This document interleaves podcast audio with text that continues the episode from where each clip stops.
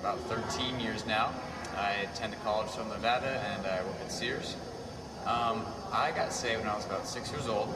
I, it was a Sunday school message, a Sunday school lesson about like heaven and hell and salvation and stuff like that. And I remember I was a little afraid about going to hell, so I wanted to get it settled then. I know I'd be going to heaven one day to be there for eternity. And I talked to Mrs. Cabrales at the time, and she actually led me to Christ that day.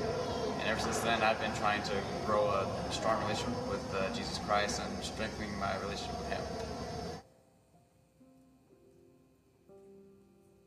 Him. Um, this may be hardest on me this morning because it's going to be broken up, and once you get into a rhythm, you don't want to stop. But uh, this morning, I, I know, like I said earlier, it's a little bit different. It's going to be broke up a little bit different, but each of us in this room, salvation means something to you. Some of you have accepted it, some of you have yet to accept it. But it's a decision that everybody is forced to make. You will either accept Christ or you will deny Christ. And this morning, as we get into the starting the series on worship, and uh, if there's one thing that we started to, to sit down and we started planning out some of these the, the next few weeks in, in, in the worship series was we talked about what worship is and obviously there's music that's involved in that and there's a number of different things that are involved in that but it all boils down there's the, the primary focus of worship is christ and the only way we can truly worship is to have been saved. And so we, we thought the first thing was would be salvation and obviously in churches uh, those of you that are here i would say 95 98% of you would say yes i've already accepted jesus christ as my savior. And so as we started to talk about this one of the things that really was was was discussed was how do we approach salvation and not make it well that's just another thing that i've heard all my life. But at the same time how do we approach it and really challenge you as a believer who's already accepted Christ, but yet challenge the person who doesn't know Christ yet, that we can continue and we can grow. And we, when we leave here, we will all have been changed based on God's word. And so, one of the things that we started, we, we gave that testimony there from Nathan, but saved all my life. I don't know about you, I don't know your circumstance or your salvation testimony. That's pretty much mine. I was five or six years old when I was a young boy when I accepted Jesus Christ as my Savior. It was after a vacation Bible school in the summer. I, getting ready to go to bed, I asked my mom, and we, I accepted Christ on that evening. And I think for many of us that are in this room, those of us that have been in church all of our lives, it becomes difficult sometimes. And that sounds so maybe weird or strange, but the Christian life can become so, it's just what I do. I go to church on Sunday morning, go to church Sunday night, go to church Wednesday night, and there's really no excitement, there's no joy in your Christian life anymore. It's just kind of the mundane, it's just kind of that's it's it's what I do, it is it's it's there's not a passion behind who you are as a Christian. And this morning, as we start, and I just want to I want to throw a couple things out. This first point is going to be pretty short, but I want you guys to think. I want our church, I want you as an individual to, to begin to think about your walk with Jesus Christ. Again, some of you have been in here and you, you've been saved, you've accepted Jesus Christ, and this has been this is your testimony. Nathan Knapp's testimony would be your testimony. It would be similar to my testimony. I got saved as a kid and I've went through the Christian life. Consistency becomes an issue. Passion and, de- and desire and drive becomes an issue. And a lot of things that, that church doesn't become routine becomes an issue oftentimes for those of us like myself.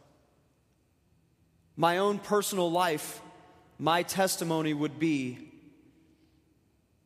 I was a Christian and I played the game, and I knew how to live, and I knew how to talk, and I knew how to say the right thing to you and the right thing to that person. But when I left these walls, I knew how to act out there. But my life was never real based on Christ.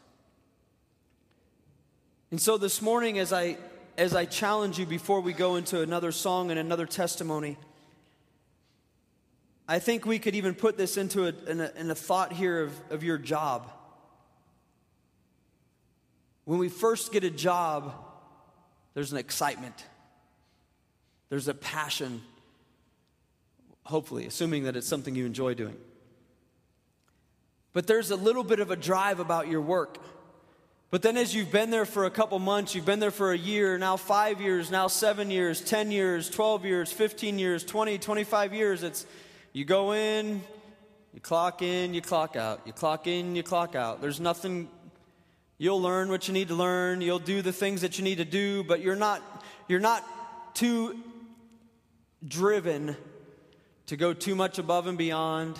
You're not too driven to go find out too much more about the job that you have. You're not too driven to do a lot of different things. It's just, again, it's the mundane. I go, and, and our Christian lives become that for many of us that are in that position. I've been saved all my life. It becomes so mundane, it becomes so boring, it becomes all those things. Here's a question, and then we'll, we'll answer some of this as we go throughout the, the morning. But how do I keep a spark? How do I keep that drive? How do I keep a passion? Let me ask you this Do you have a spark anymore? As we dive into this little series or this, this service this morning, do you, do those of us, do you in this room that have been saved all your life, you've been to church for the majority of your life, do you have a spark? Has it went out? Could I ask you, do you still have passion? What's your passion like? Do you know what really drives somebody? Is their passion. Some of you are passionate about different things. It may be your business, it may be your family, it may be a number of different things. But I could tell you very quickly who you are based on your passion. I could watch your life in a short frame of mind or a short time, and I could see what you do and how much time you spend with your family, and how much time you spend at work, and how much you, you deal with money, and how much you deal with this or that or whatever it would be. But quickly you could find, and just like you could with me, what your passions and what my passions are. You may find out a lot about me based on how I speak. You know that I enjoy sports. Why? Because I use sports analogies a lot. I use my family a lot. I talk about certain things. Do you know you know a lot about people by what they talk about? What is your passion? I've been saved all my life. I grew up in church. I'm here because why? That's what I'm supposed to do. What is your passion this morning? In Titus chapter number 3, in verse number 37, it says this in Titus 3, not 37, 3 through 7, I'm sorry. For we ourselves also were sometimes foolish, disobedient, deceived, serving diverse lusts, pleasures, living in malice and envy, hateful and hating one another.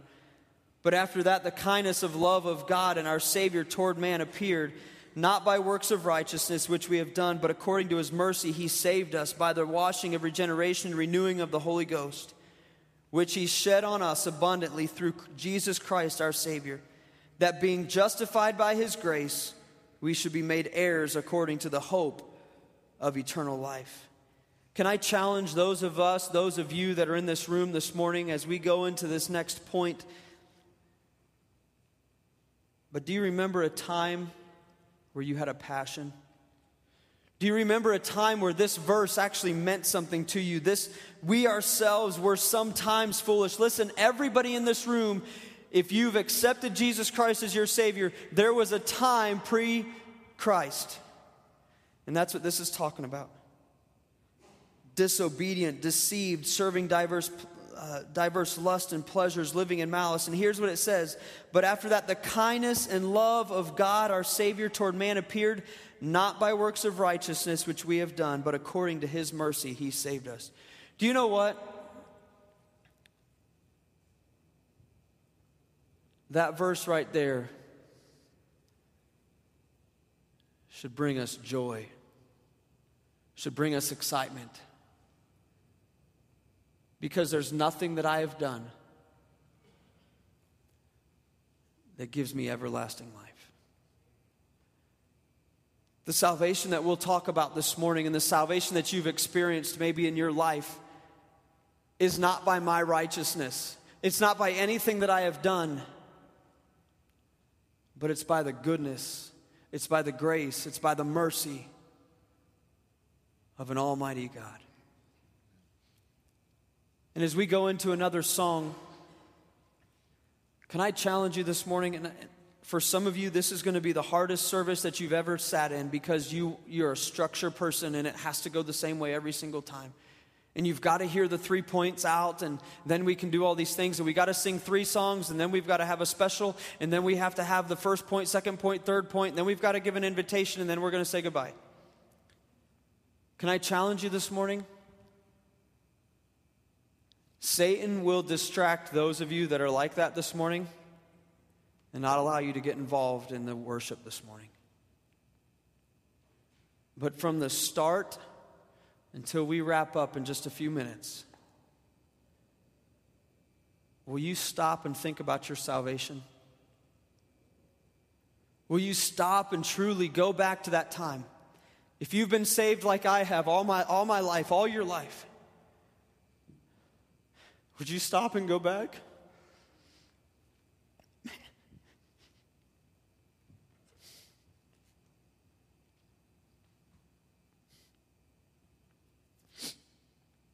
For me, it's going back to a trailer.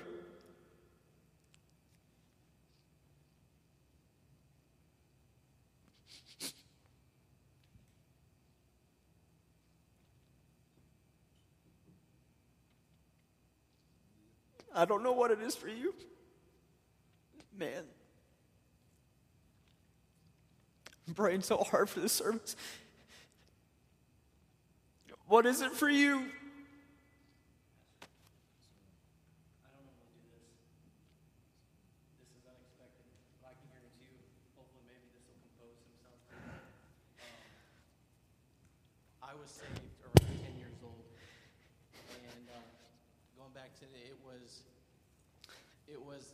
Fear of hell. I didn't want to go to hell. My dad was explaining everything, the, the, everything that was going to happen in the book of Revelation. And uh, I just didn't want to do that. I didn't, I didn't want to be caught up in, the, in that. And uh, so I asked God to save me. Um, I remember clearly where we were uh, by, uh, by my dad's bed. We knelt down, my brother and I, and uh, accepted uh, the Lord as, as our Savior. Um, years down the road, about four or five years, should I say, um, when I uh, started working at Vons, um, I would sin. I would do things that I shouldn't do. God would convict me. And right then and there is uh, another point in my time that I'm sure that I've, I've heard uh, testimony of, I've heard uh, um, studies on it, where you'll start to doubt your salvation. You'll start to doubt it. Um, when I was working at Vons, I would doubt my salvation if I was truly saved, if I truly accepted Christ as my Savior. Um, and right then and there, I was pushing, I, I, I, remember it, I was pushing about seven carts, seven carts back into, uh, into the store, and I just stopped. There was nobody behind me or anything like that. I stopped and uh, asked God to save me again, uh, just to reassure my salvation And uh, from there, it's, it's no man can pluck you out of his hand. When that, when that verse says that, to me, not even yourself can pluck him, uh, pluck you out of his hand. Once you've truly accepted Christ as your Savior, once you've truly believed in him and what he's done for you, um, you're his. You're his. From there, it's, it's serving him as, to the best of your ability as much as you can. So, Thank you, Marcus.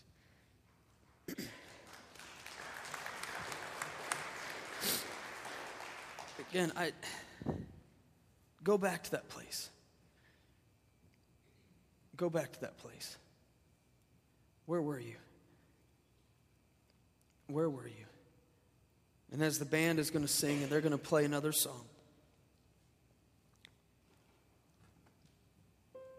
I know it's not invitation time. Maybe the altar needs to be where you need to come this morning. but will we worship God? Put aside the traditions of church and put aside the things that you know. Allow God to take you back to that moment. Not by works of righteousness which we have done, but by an almighty God. Why don't you worship this morning? My name is Martin Green, member now at Oasis Baptist Church. Um, 40 years old, and uh, to really summarize my testimony, uh, when I was young, I got saved. I believe I was like nine or 10, and I was going to the Potter's house, and I would go with my sisters there. And we would go on a Saturday night when they'd be watching uh, A Thief in the Night, Distant Thunder, Mark of the Beast. So I remember that's actually, you know, when I got saved, and I remember I keep going up to the altar to get saved. And uh, every Saturday night. So finally, one service, Pastor Ken, he gets up there and he says to the to the whole church. So there had to be other people doing it, but he says, uh, says, you know, it's great that you continue to come up here to the altar to get saved. He goes, but sooner or later you have to grow up. You have to accept that Jesus Christ has accepted you, and you have to move on. And so I didn't really quite get the impact of that, but obviously I remember it. And so growing up, I grew up in the projects in Albuquerque, and always was a go-getter. So I always had to have a job. But growing up where I grew up, knowing Christ and doing the church bit, I still had my side life. So it would lead to you know partying and uh, definitely you know drugs, drinking, uh, the whole nine yards. Uh, eventually, that life began to take over with the drugs and and the partying and the money, and it became an addiction, and it became an overwhelming addiction for countless years. And I would always tell people, you know, I'm not going to stay this way. Jesus is going to change me. I had a relationship with the Lord, and He would always stay with me. He would never leave me. And a lot of my family members, a lot of the church members that knew my lifestyle, they would tell me, you know, you got demons. You know, you're lost, and and uh, but the Lord, you know, I would always tell them, but Jesus Christ, he's, he's with me, and I know that He has a plan for my life. And even though I keep going back to these ways, it's not who I am, and I know that God has a plan for my life. And so, just through time, you know, being locked up over and over and over repeatedly, and uh, just watching God really have victories in my life from all the crimes that I would commit uh, because of the addiction, people that I would hurt, or even family members and loved ones that, that I would cause a lot of pain. Um, the Lord would always restore my relationships. He would always rise me again immediately to the top. And even to this day, to the job that I have now and, and being here at Oasis, uh, the job that I have right now, you know, you can just really see God's hand. But I've carried him through all this. And I think a big part of the beginning phases where I started to get weaker was when I started to question, well, you know, am I pushing the limit? Is God going to give up on me? Have I went too far this time? And so many times I would get caught up with, well, am I still saved or am I not saved? And so many times I would just wander off to the side and and God would have to come over and he'd have to get me. Jesus would have to come over and he'd have to get me out of the car or out of the bridge or wherever I was at at that time and just wanted to give up. He would come over and he would say, you know, Martin, you need to dust yourself off. And you'd get up and fight. And uh, real quick, I think one of the biggest points in my life, uh, I committed suicide. So I actually went up to the top of a mountain because I didn't want it to be like I was playing around. So I went up to the top of a mountain and uh, I cut the main artery on my arm. And so, long story short, after passing for six minutes from that and him putting me back and just telling me, you know, he didn't approve of that. You know, there's no limit to where he won't go to get us. There's no drug house, there's no alley, there's no nothing where he won't continue to come back and get us. And so it wasn't until really that I realized he's not going to stop. He's never going to give up. That's when I realized even if it's the last, even if it's at the last second, he's going to come back to get his child.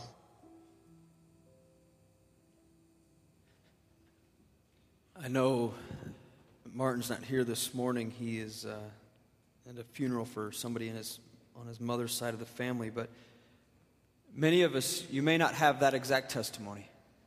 Your testimony may not be drugs in and out of prison.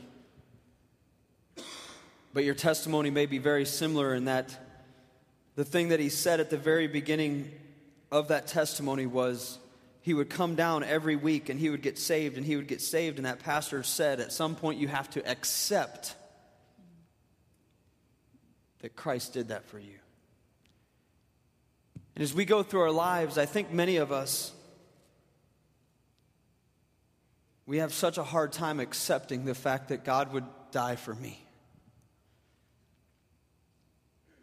Man, I hope you've thought of your salvation this morning.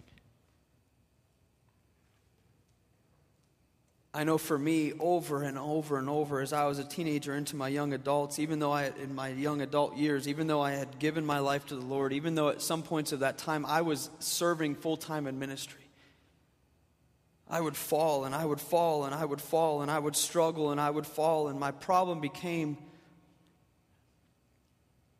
God, can you still use me? Have you ever been there? God, who am I? Who am I? But we have to accept, we have to remember in our lives. Again, it's not by our righteousness, it's not by our works, it's not by anything that we've done. It's by an almighty God who gave himself for you and for me. And in the midst of those times and in the midst of those trials, we look at all these things and we go, But God, I know I'm saved, but man, I'm, I'm a disaster. Lord, can you use me? And this morning, I'm going to hit on a couple passages of Scripture. And I'm going to give you a couple thoughts here. But in Mark chapter number 14, in Mark chapter number 14, we see here the, the story of Peter. The story of Peter who is at the point of denying Christ. This is the passage where he will go and deny Christ. But this morning, can I can I just ask you this as we read this? We'll, we'll go through a couple things, but let's let's read this. Mark chapter 14. We'll start in verse number 29. We'll read a couple pass or a couple verses, and then we'll go. We'll move on. But in verse number 29, it says, But Peter said unto him, Although all shall be offended, yet will not I. And Jesus saith unto him, Verily I say unto thee, that this day, even in this night, before the cock crow twice, thou shalt deny me thrice. In verse 31, but he spake the more vehemently, I, If I should die with thee, I will not deny thee in any wise. Likewise also said they all. Have we ever been to a place where as a Christian we are we're like Peter? God, I will never deny you. God, I'm not going to do it. Have you ever said, I will not? Anybody ever done that? I'm never going to. Has anybody else had a life like mine? And every time you've said, I'm never going to, you've ended up doing it. There's been two, three, four times in my life as an adult where I've said, phew, never doing that again. My first job here in town was teaching. I was a, I was a school teacher and a youth pastor at a Christian school. I got to teach seventh and eighth graders. That's a scary thing. I, and I loved junior high, and I, and I had worked with junior high all through college, and I had done different junior high ministry. But, man, after a year of working with junior high in the classroom, when at the end of that year came and I knew I was not teaching again, I said, Praise the Lord, I am never doing that again. I'm never teaching junior high students again. Well, that didn't last too long because in about two years later, I was in the classroom teaching junior high students. While I was here, I was teaching, and I got to a place where I was, I thought I was done teaching. My classroom days were over. Whew, praise the Lord, I'm not teaching in the classroom at school anymore. Next year, guess what I was doing? Teaching in the classroom. I got done with student ministry and I thought, whew, I'm done with that. I can erase those days of my life of all nighters, of long trips with 30, 40, 50 teenagers screaming in the back of the bus. About nine months later, I'm back with students again. But have you ever been to that place in your life with Christ where you said, I will not deny thee in any way? Lord, I, I've given you everything. I am done. Maybe last night was your whatever you struggle with and you did it, and when you got done, you, man, I'm not doing it again. Maybe you've gone and it's been two weeks, three weeks, a month, six months, a year, two years, three years, and whatever struggle that you faced and you fought, you have been clean and you've said, I'm never going to do it again. Can I challenge us all of our overconfidence and who we are? We always stay focused on Him. Because even Peter said, but he spake the more vehement, vehemently. Basically, he was excited, he was passionate. If I should die with thee, God, I'll die for you. I'm not going to deny you.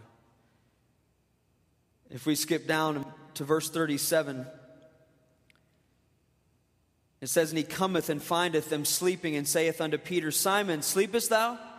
Couldst not thou watch one hour? And in verse number 40 and 41, it says this and when he returned, he found them asleep again, for their eyes were heavy. Neither wist they what, they what to answer him. And he cometh the third time and saith unto them, Sleep on now, take your rest, it is enough. The hour is come. Behold, the Son of Man is betrayed into the hands of sinners. Could I challenge you at this point as a Christian? Those of you that have accepted Jesus Christ, you know Christ as your Savior. Watch and guard yourself for being overconfident that you're going to never do something, that you're going to, you've beat it. Satan is strong. Satan says what? He's roaring, seeking whom he may devour. But could I also challenge us as a Christian that we don't ever lose that personal touch and that personal contact with Jesus Christ? Do you know why many of us fall and many of us do the things that we do is based on that right there? Jesus has called us, hey, come and pray and, and come and fellowship and come and do these things. And there we are, we're off to the side and we're just sleeping. And he finally says, you know what? Sleep on. Take your rest. Man, could I challenge us all in your Christian life as you've accepted Jesus Christ as your Savior? that you don't lose that personal contact, that you don't forget to pray, that you don't forget to seek God in that personal way. As we keep going forward in Mark chapter 14 and we go to 54, it says this And Peter followed him afar off. Look at that word. It says afar off or at a distance, even into the palace of the high priest. And he sat with the servants and warmed himself at the fire. Many of us kind of follow at a distance. We just, we're followers of Christ, but we're good to do it from a distance. Listen, I know I've accepted Jesus Christ. I know I've done all these things, but but if you allow me just to kind of i'm not i'm not going to in, intrude in your personal space and i'm not going to do this and i'm not going to do those things i'm willing to just stand back here with everybody else and kind of keep my hands warm at the fire just like peter did and my relationship becomes at a distance from an almighty God. Is your relationship at a distance? Listen, Martin's testimony is incredible. He has a powerful testimony, and he's excited, and I, get to talk to him a couple times a week. He's excited for what God's doing in his life, and he's teaching a class starting next week. And but do you know, just like he did, he would get involved in the drugs and the things that he was involved in. He knew he was he, had he knew he was a follower of Christ. And he would do good, and then he'd fall. Then he would do good, and he would fall. We do the same thing. And yours may not be drugs, and yours not, may not be alcohol, yours may not be some form of abuse of those types of things, but, but here's what we do we become overconfident. Man, I've got this beat. We get to a place where once we get it beat, we get confident. Guess what we don't need anymore? I don't need God. I don't need to sit on my knees and pray and beg God for an almighty for to, to do a healing and a miracle because it's already happened in my life. And so when I do those things, I start to just kind of hang back and and I'm a follower of Christ, but I'll just kind of do it back here. And the last couple scriptures are here. In verse number 71, it says, or 71 and 72, but he began to curse and to swear, saying, I know not this man of whom ye speak. And the second time the cock crew, and Peter called to mind the word that Jesus said unto him, Before the cock crow twice, thou shalt deny me thrice. And when he thought thereon, he wept. As we get confident, as we lose contact, as we get farther away, we naturally go right back to the things that we did. He began to curse and say, No, I don't know that man.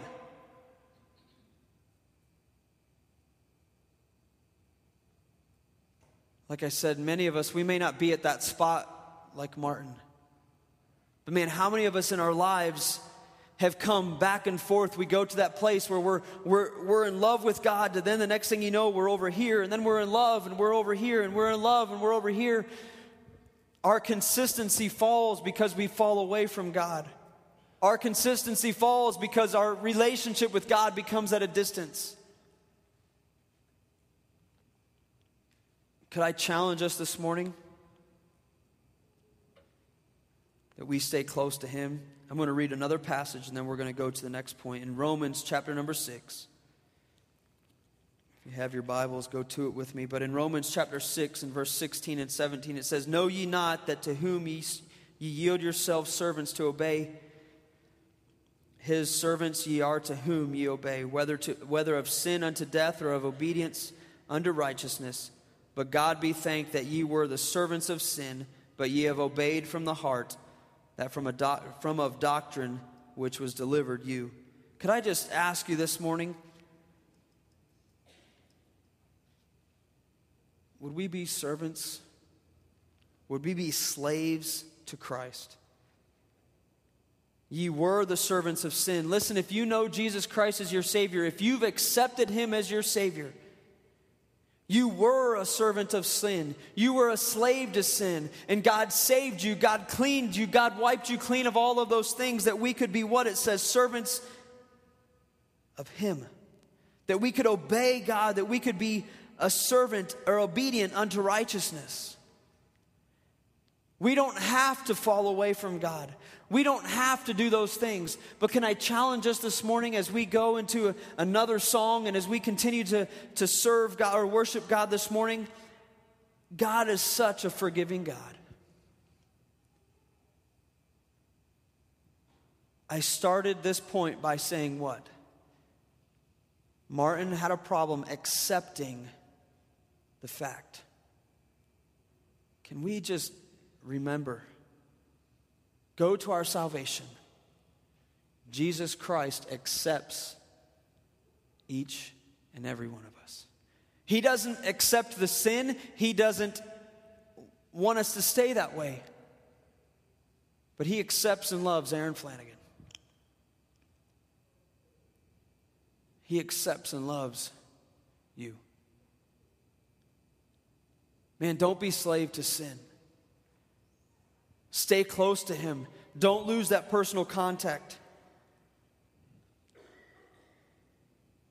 And as we sing this next song, would you worship God? Thinking about your salvation. Hey, my name is uh, Rebecca McMillan. I'm 53 years old, and I was just saved um, less than a year ago. It, it only seems like a couple of months. Um, I have been a uh, practicing Wiccan actually uh, since seventh grade. So I had never known uh, the Lord. I had never really taken it seriously. And I've had, I've been blessed with a friend who, who spent her life trying so hard to bring me to the Lord. Um, my family and everybody, they live in Ohio. And it was probably um, the worst and the darkest times for me when I moved here to Las Vegas. Uh, I didn't have a job. I, I needed um, a place to live. I, I needed a lot. And my my friend in Ohio, who's my she's my sister, um, non-biological, but I started thinking about her, and she gave me this Bible, and she put my name on it. She had it inscribed, and I thought, you know, maybe there's something to what she says. So I thought I had nothing to lose, you know. I'll open it up, and I'll read it, and um, I always had this thing about Jesus. I didn't really know who he was. I, I didn't know what story to believe. I didn't know how it could impact me. And then the more I read, the more I found myself thinking about it and, and talking. And then I found myself praying. And then I found myself knowing. And I, I have to tell you, at, at 53, and the life that I have lived, the lifestyle that I have lived, I would have never looked at someone like me and thought they can be saved. Not for real. And I could have never thought that Jesus could love me, um, that I was worthy of being saved. A couple weeks ago, I was even more blessed. And I was baptized here at Oasis Baptist Church. How I came to Oasis Baptist Church is quite a little story in itself. While I was here in Vegas and I was I, I was coming to know the Lord. And I, I knew, I just knew, that everything that my friend had told me was true. That everything I was reading was right.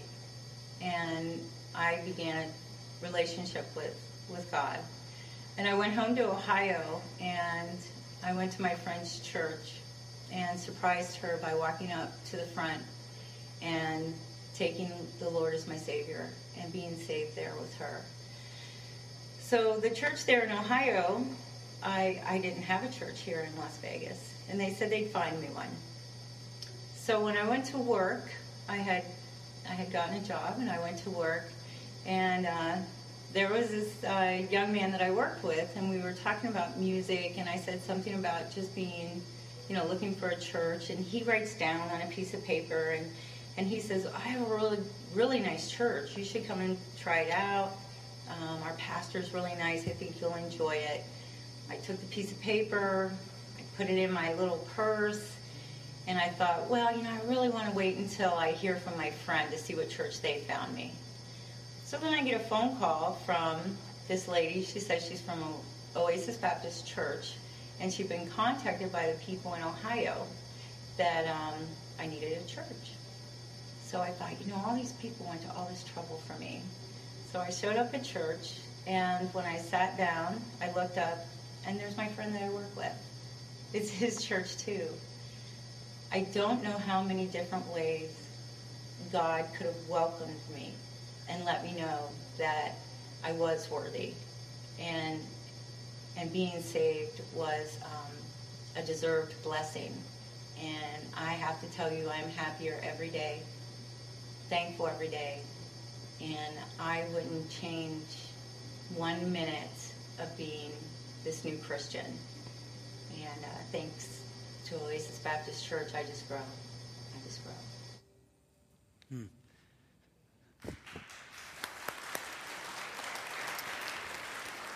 Thank you, Rebecca. I forgot something down here, but truly a, a really cool kind of story, testimony there. Um, with her, and I'll never forget, I got, I was the one who received the initial email from the, the pastor's wife there in Ohio, and, and I'm thinking, we get those types of things pretty often. You contact somebody, and yeah, yeah, yeah, yeah, yeah.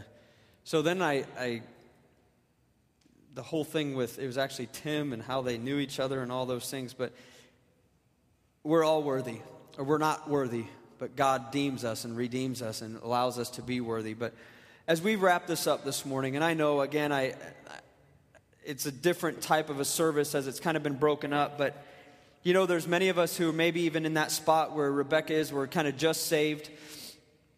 Um, and here's the thing, you know, the, uh, this is hopefully not taken as a, a bad thing, but the Debbie Downer type of deal. But you know, the thing that's going to be hard for Rebecca, just like it's hard for any of us, is at some point it's going to be hard. The excitement of, woo, I just accepted Jesus is going to come upon a really, really, really tough time in her life. And then what? And this is kind of what we've talked about this whole this morning is is there's different things. She's at the exciting stage of, of being a Christian. But do you know we can all feel that every day? We all can feel that same thing every single day. And when she's been saved for 10, 15, 20 years, guess what? She can still feel that same thing. But it comes back to us growing. It comes back to us staying close. It's comes, coming back to us not becoming a Christian from a distance. It's coming back to all of those things, hanging with the wrong crowds and getting back into our habits. But at some point, that zeal may begin to die out. Could I challenge you, Rebecca, but can I challenge all of us as a church? We are going to have to do a couple things. As a Christian, we have to do a couple things. I have got to be determined that this is what I've set to do and I have to do it. It's going to take me every single morning to wake up and to have a relationship with God. That's what it takes. It takes that from you. I've got to stay close. I've got to build this relationship. Listen, with my wife and I, I don't just come home and go sleep in the other room and never talk to her and then expect that it's going to be good. For some of you, that may be your marriage. I hope not. But man, I've got to build that relationship. I've got to talk to her. I've got to speak to her. I've got to have, a, we've got to interact all the time to grow. Listen, I have to choose on a daily basis to keep that relationship with her. After 10 years, the fire can go out. But we have to, I have to be committed to her, she has to be committed to me that the fire does not dwindle. The same thing I have to do with God. He's committed to me. He's committed to you. Don't worry. He died on a cross. He shed his blood. He, he rose again. He's committed to you. He's committed to me. But am I committed to him? I have to commit that. I have to decide I am going to stay committed. I'm going to stay excited. I'm going to keep a passion. And when it gets bad, I'm going to stay committed. When you lose the job, I'm going to stay committed. When there's a family circumstance, I'm going to stay committed. Every single day, God talks about committing daily, dying daily that it talks about. We're going to stay on fire. I have to make that commitment that I'm going to stay on fire. Don't hope that you will, but tell yourself, I'm going to. I am going to do this. And when you try to tell me I'm not, I'm still going to do it. You have to make up your mind to stay committed. When you start to wonder, when you start to get discouraged, you've got to get on your knees. You've got to find that friend. And who is the friend? Who's the accountability? Who's your discipleship? Who's a mentor? Who are those people in your life that you look to? When you get discouraged this week and you get the phone call, who do you call that's going to lift you back up and say, hey, it's okay? You've got to recommit that promise that you made. Listen, there's a number of different ways, but can I challenge you to stay in church? Can I challenge you to serve? Can I challenge you in a number of different ways to stay focused in God? Many people will say the first thing that goes in many people's lives is church and the service to the Lord. Well, I'm getting so busy, I'm getting so busy, I'm overwhelmed, I'm this, I'm that, so I can't do this anymore. I can't do this anymore. Could I challenge you? Church, service, your friendships, all of those things have to be made a commitment to God. I'm going to read a couple more verses of Scripture, and then we're going to wrap up this morning. But in James chapter 4 and verse 7, it says, Submit, submit yourselves therefore to God, resist the devil, and he will flee from you. Draw nigh to God, and he will draw nigh to you. Cleanse your hands, ye sinners, and purify your hearts, ye double minded. Listen, a couple things in that verse, in those passages, it says submit but then it says resist. When we resist the devil, and submit to God, it says what? He will flee from you. It says to draw nigh to God, cleanse your hands, purify your hearts. Listen, in order for Rebecca, in order for you to stay focused and stay excited and keep a zeal, in order for us to have that zeal, we have to do those things. We have to, we have to put into practice James 4 7, submit myself to God. Resist the devil and he will flee. Draw nigh to him and he will draw nigh to you. Church, I know this may be an extremely weird service to some. But where's your salvation? Have you thought of your salvation? When was the last time prior to this morning, me bringing it up, that you went back to the time when you were a kid and you thought of Jesus Christ coming into your heart? That you went back to that time a few years ago when you thought of Jesus Christ coming into your heart? That you went back when you were maybe a young adult or whatever it would be, that you thought of Jesus Christ coming into your heart? When was that time for you?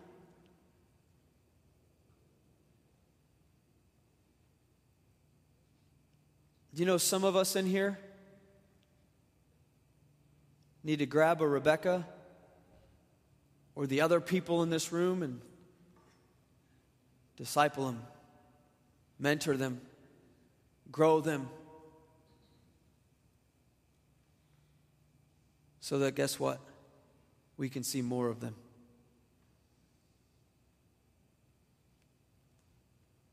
I'm going to share something with you this morning that we're going to do, and I know we're a little bit longer than normal. But we're going to do something a little bit different. They're going to play a song, and then I'm going to give you guys an opportunity to be a part of this. But I don't know if you've ever seen or been a part of cardboard testimonies, but we're going to do this this morning. It could completely flop and we could look like fools, but you're going to participate, and then it's going to be successful. But just like those three people gave a testimony, and Marcus randomly walked up and gave a testimony, thank you. I don't necessarily have the time to give each one of you three to five minutes to stand up here and give a testimony. But if you were to think of your testimony, what would it be? If you were to think in two, three, four, five words, what would your testimony be? I made up a generic one and I put it on this little thing and I put complacent many years. I don't know your testimony. I don't know if you're complacent. I don't know if you're a drug addict, if you're an alcoholic. I don't know what your story is. But then on the back, I said, God transformed my life. I don't know what your cardboard testimony would be. But can I challenge you this morning? Again, it's a different service. In the back, on all sides, there's some over here, some in the back, and there's some over here. I can't make you do this. Some of you already did it. I talked to some people in classes. But would you go write on a piece of cardboard in two or three, four words what your testimony is? And then on the back side, put God changed your life or been saved for 10 years or been clean for 20 years or whatever that would be. And take that back to your chair. And in a few minutes, we're going to have, Lord willing, this altar full of your testimonies as people stand up here and share their testimonies quietly. And so, as the band plays, I know it's different, but would you go to one of the back tables? If God would lead you to, would you write on a piece of paper what your testimony may be?